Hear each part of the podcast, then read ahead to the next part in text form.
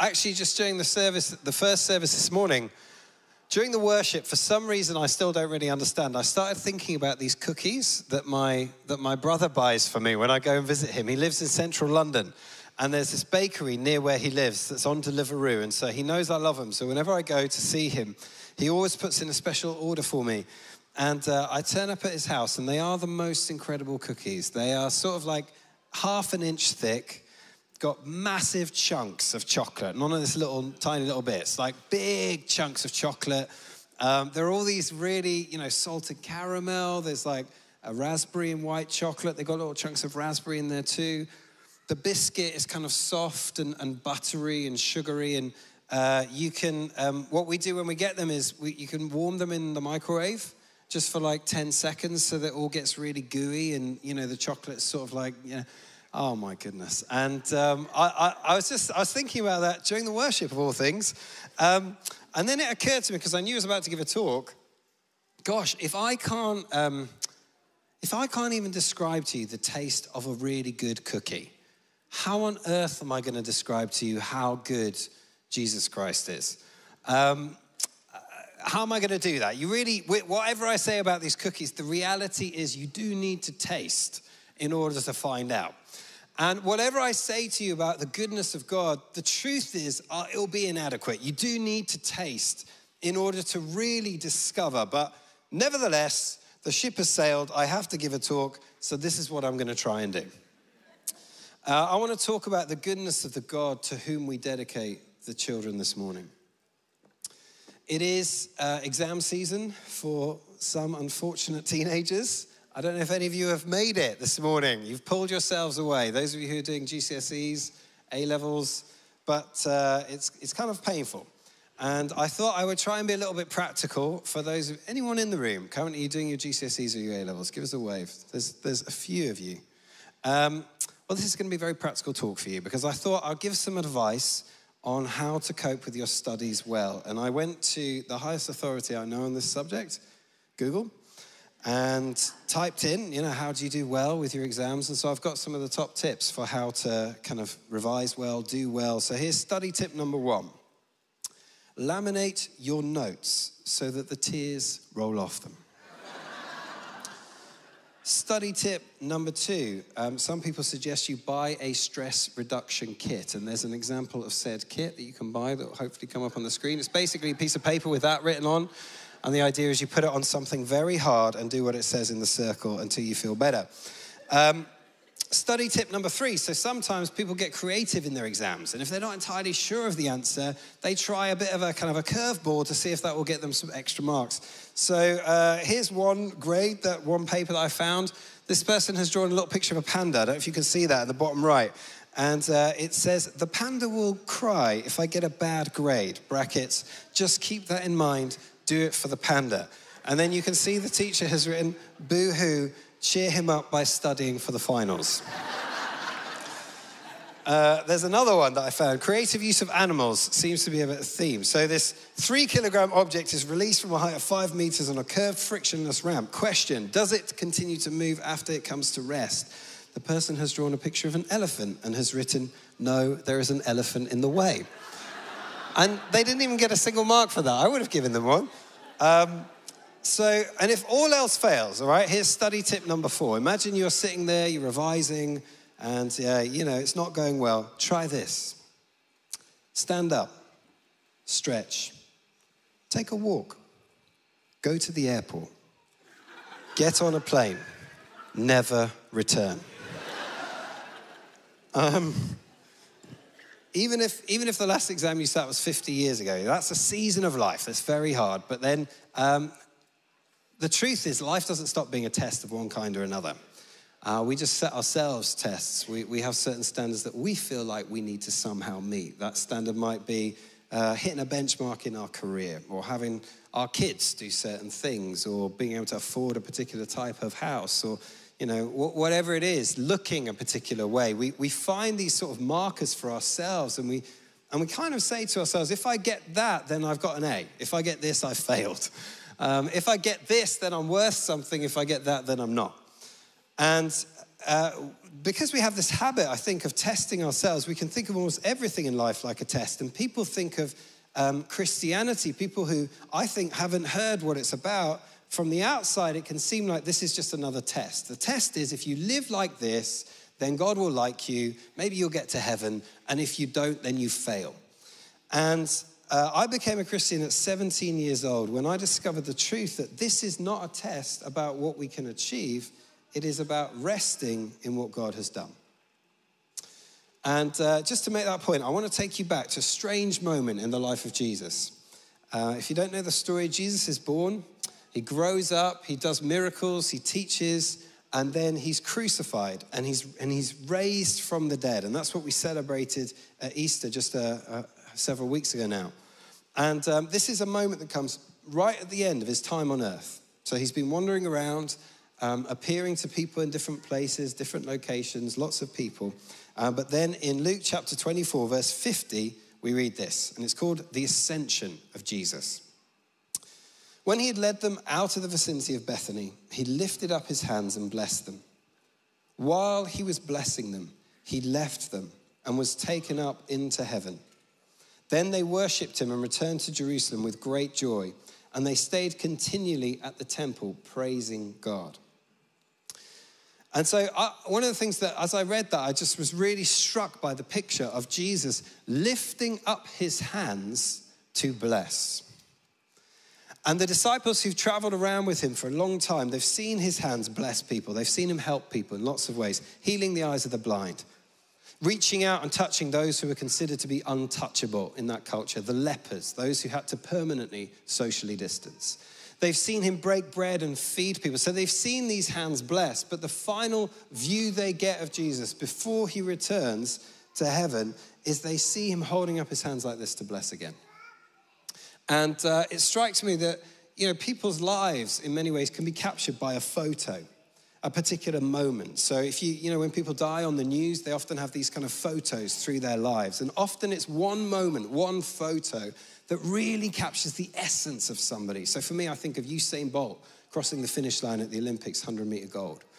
Or um, Muhammad Ali. Have you, have you ever seen some of those photos they put on the posters where it's him standing over somebody he's just knocked down? So it's, it's a moment like that. And if you could take a photo of this moment of Jesus, I think it would capture the essence of who God reveals himself to be when he becomes one of us in the person of Jesus. Someone with their hands outstretched to bless. God comes to give. The message of Christianity is, is not a message of a test. It's not an invitation to try and fulfill a certain set of standards. It's a message of a God who comes forward open handed to give, to love, to bring life. And, and if we were to look at this photo, one of the things that would strike us about the hands of Jesus would be the scars. Because as the story goes, we, he came and all he came to do was to bless. And in response, we as the human race, we cursed. We nailed him by his hands to a piece of wood. And that's the moment where you think you're going to close your hand. If you're going to raise it, it will be to strike, it will be to judge. It won't be an open hand to bless, but a pointed finger. But instead, what he does is he continues, he holds these pierced hands towards us to continue to give. And, and that for me, the one who has pierced hands, but hands that reach out to bless, that is the message of Jesus uh, in a moment. And even those of us who've been following him for a while, we, I think we struggle to really rest in this, to absorb it. So I don't know how many of you noticed on the way into the building, but there is a sign on the door um, that's about the fact that this is not the driving theory test center. If you missed it, can you just put it up on the screen? I took that a few minutes before this morning. And uh, the story behind the sign is that a couple of years ago, the place where you do your driving theory test moved round the corner to another part of this industrial estate. But on Google Maps, um, it shows that this is the place where you do your driving theory test. So we have had now for years person after person after person turning up here trying to take a driving theory test. And our team are gracious, but they were doing their nut, hence the passive aggressive. Let's get the sign back up there. I don't know if you can feel the stress that went into producing that sign, particularly the word not underlined in red letters. Um, please stop annoying us. But even though we've contacted Google Maps, we've contacted the Driving Theory Test Center, no one has changed it, so it continues to this day. And uh, it has meant we've found ourselves in all sorts of situations. Um, Nicola Rolfe, who, who's one of the pastors here at the church, a little while ago, she was selling a desk that we no longer needed as a church. And a lady turned up, and Nicola took her into the room, showed her the desk, said, Is this desk fine? And the lady said, Yeah, it's absolutely fine. Nicola said, Great. And then they were halfway through moving it out to the front of the warehouse when Nicola realized that this lady was here for a driving theory test. And she thought this was the desk she was going to do the test at. So she was confused as to why she was asked to move it outside, but at, at least they realized before they were loading it into the car. Um, uh, and I've sat in my little room because I can see these people out the window. And to be honest, I've mocked them in my heart. And, and, I've seen them squinting at this sign, looking confused. And I've thought in my spirit, how is it possible that you're going to pass the driving theory test? If you can't read that sign, you're not going to be able to read any road sign. I would put it to you that if you cannot find the driving theory test, you're probably not ready to sit it yet. Um, so I've thought like that. And, and yet I have also reflected a little bit on as well as mocking these people, how often I have walked into this building thinking somewhere deep down inside this is some kind of a test center. That we need to have our church filter on, that we've got to look good and act good and say the right things. How many of us have turned up to church having just had a bad week, feeling a sense of shame and unworthiness? How many of us, when we have a good week, think God must really love me this week because I'm doing really well? If that's what we think, we continue to think somewhere inside that this is a mistake, uh, that this is a, a test, and, and that's so not what it is. He comes to give, He comes to bless. And so, whatever we do, whatever your story, the truth is this God wants to bless you. He wants to give to you. That's who He is. This is what He's like. And even when we reject Him, He reaches out with goodness and kindness in our direction. So you see this moment in Jesus, and then uh, the ascension. Strangely, I don't know quite how to picture it, but he floats off into the sky. And we're told in the book of Acts that he's hidden by a cloud. And, um, you know, I, I, think we don't want to get hung up too much on what that actually looked like in the moment. Um, but for me, I picture it a bit like a firework. Um, not because I imagine him sort of like compressed and then just going boom like this, but because in a firework, you have this small little object that has all this stuff compressed down inside of it. It rises to a height and explodes across the horizon. And so it is with Jesus at the ascension, so to speak. It's as though everything is in him. He rises to a height and then sits on the throne, because that's where he's going and as he sits on the throne, all the authority in heaven and on earth is, is, explodes across the universe and it comes from his throne, from his seat. And we don't get a live stream to what's happening behind the, the, the cloud. Um, but if we did, it would be some kind of a coronation service, hopefully a slightly shorter one than the one we watched the other week. But the, the, the, angel equivalent of Penny Mordaunt with a sword would be there. And Jesus is sitting, this is his throne moment. He's crowned. And uh, we read about this in Ephesians chapter 1. That power is the same as the mighty strength he exerted when he raised Christ from the dead and seated him at his right hand in the heavenly realms, far above, not just a little bit above, far above all rule and authority, power and dominion, and every name that is invoked. And uh, we hear that Jesus sits on the throne of power but this is the bit, and this, that's crazy, but this is the bit that is, to be honest, it gets even more amazing. Uh, Ephesians chapter 2 says this, verse 6 And God raised us up with Christ and seated us with him in the heavenly realms in Christ Jesus. Part, part of the mystery of understanding what it is to know Jesus is to understand that to become a follower is to become somehow in Christ. And digesting that, I think, is like a lifelong journey. But One of the ways I think about this, and this is a very bad analogy, but bear with me. Uh, Tom over here, who was leading our worship just a moment ago, his wife Susie is nine months pregnant, very literally. She's due on Tuesday. For all Tom knows, she could be in labor right now. Um, and, uh, and so she has little baby Smith inside of her. And uh, what that means is whatever Susie eats, baby Smith eats. If Susie eats one of those delicious chocolatey cookies, baby Smith gets to enjoy it. Wherever Susie goes for the next little while, baby Smith has to go.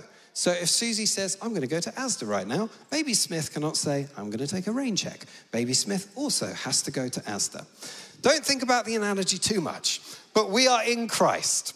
And what that means is that everything he receives, we also receive.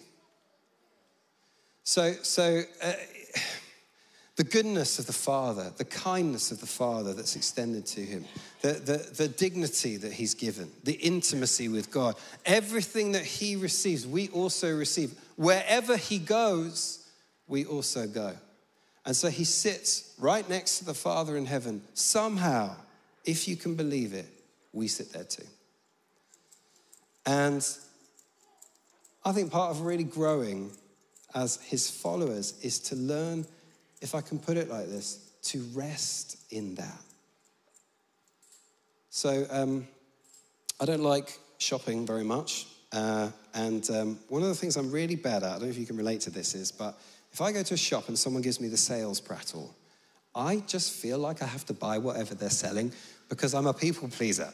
And I don't want to disappoint them. And they've spent two to three minutes talking to me about something. I feel like, oh my word, I've really got to get it for them now. Uh, and my wife is, is absolutely the opposite. She's ruthless.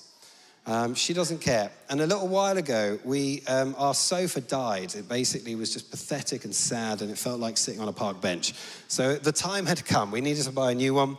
And we decided that we were going to buy it on the internet to get it cheaper. But um, Beth wanted to do some research, like in real sofa world. So we, um, we traveled to St. Albans, where all the posh sofas live. And we wanted to try out the very best and then find a discount version of whatever that was. And I remember spending an entire afternoon feeling so uncomfortable, so alien to my personality to go into these shops when I know I'm not going to buy anything and they're probably going to be disappointed and unhappy. So I would go in and I would try and browse in silence and not meet anybody's eye and then leave as quickly as I could. Beth, on the other hand, she just goes in and engages. And she was asking all these questions of all these different sofa people. And I remember we went to this one shop where this guy who was selling sofas, this for him was not a day job. This was a calling. This was like a vocation. This was what he lived to do. And so the two of them connected. And I kid you not, had a full on half hour at least conversation in this shop while I'm entertaining two of our other kids, trying to keep them happy and not look at anybody. She's there talking about every different thing you can put inside of a cushion. And they are literally dropping cushions from heights and examining how they land on the ground. I mean, this guy's absolutely loving it.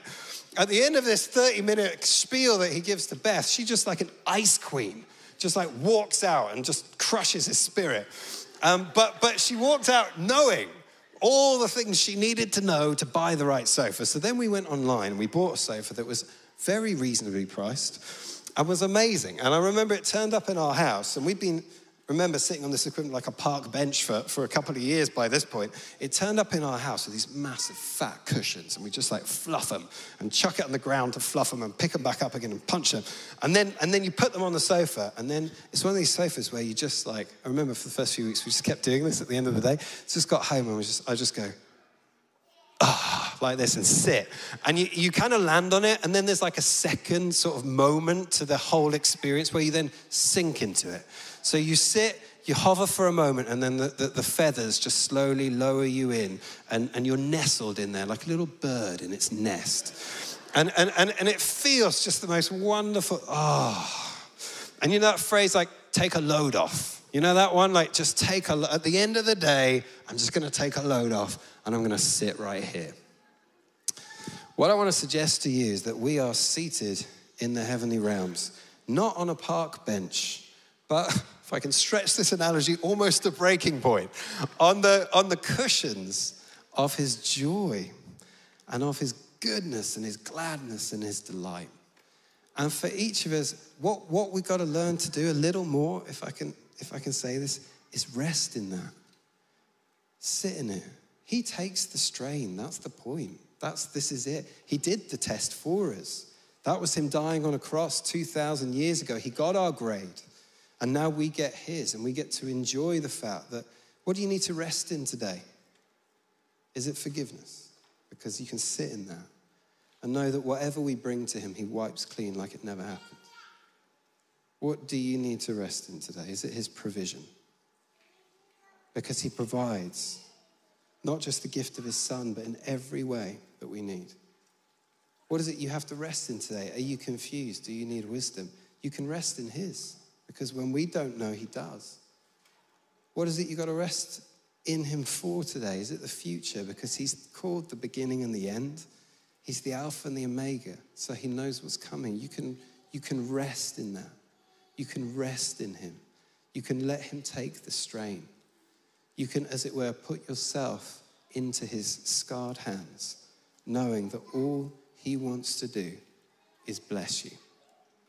This is who our God is.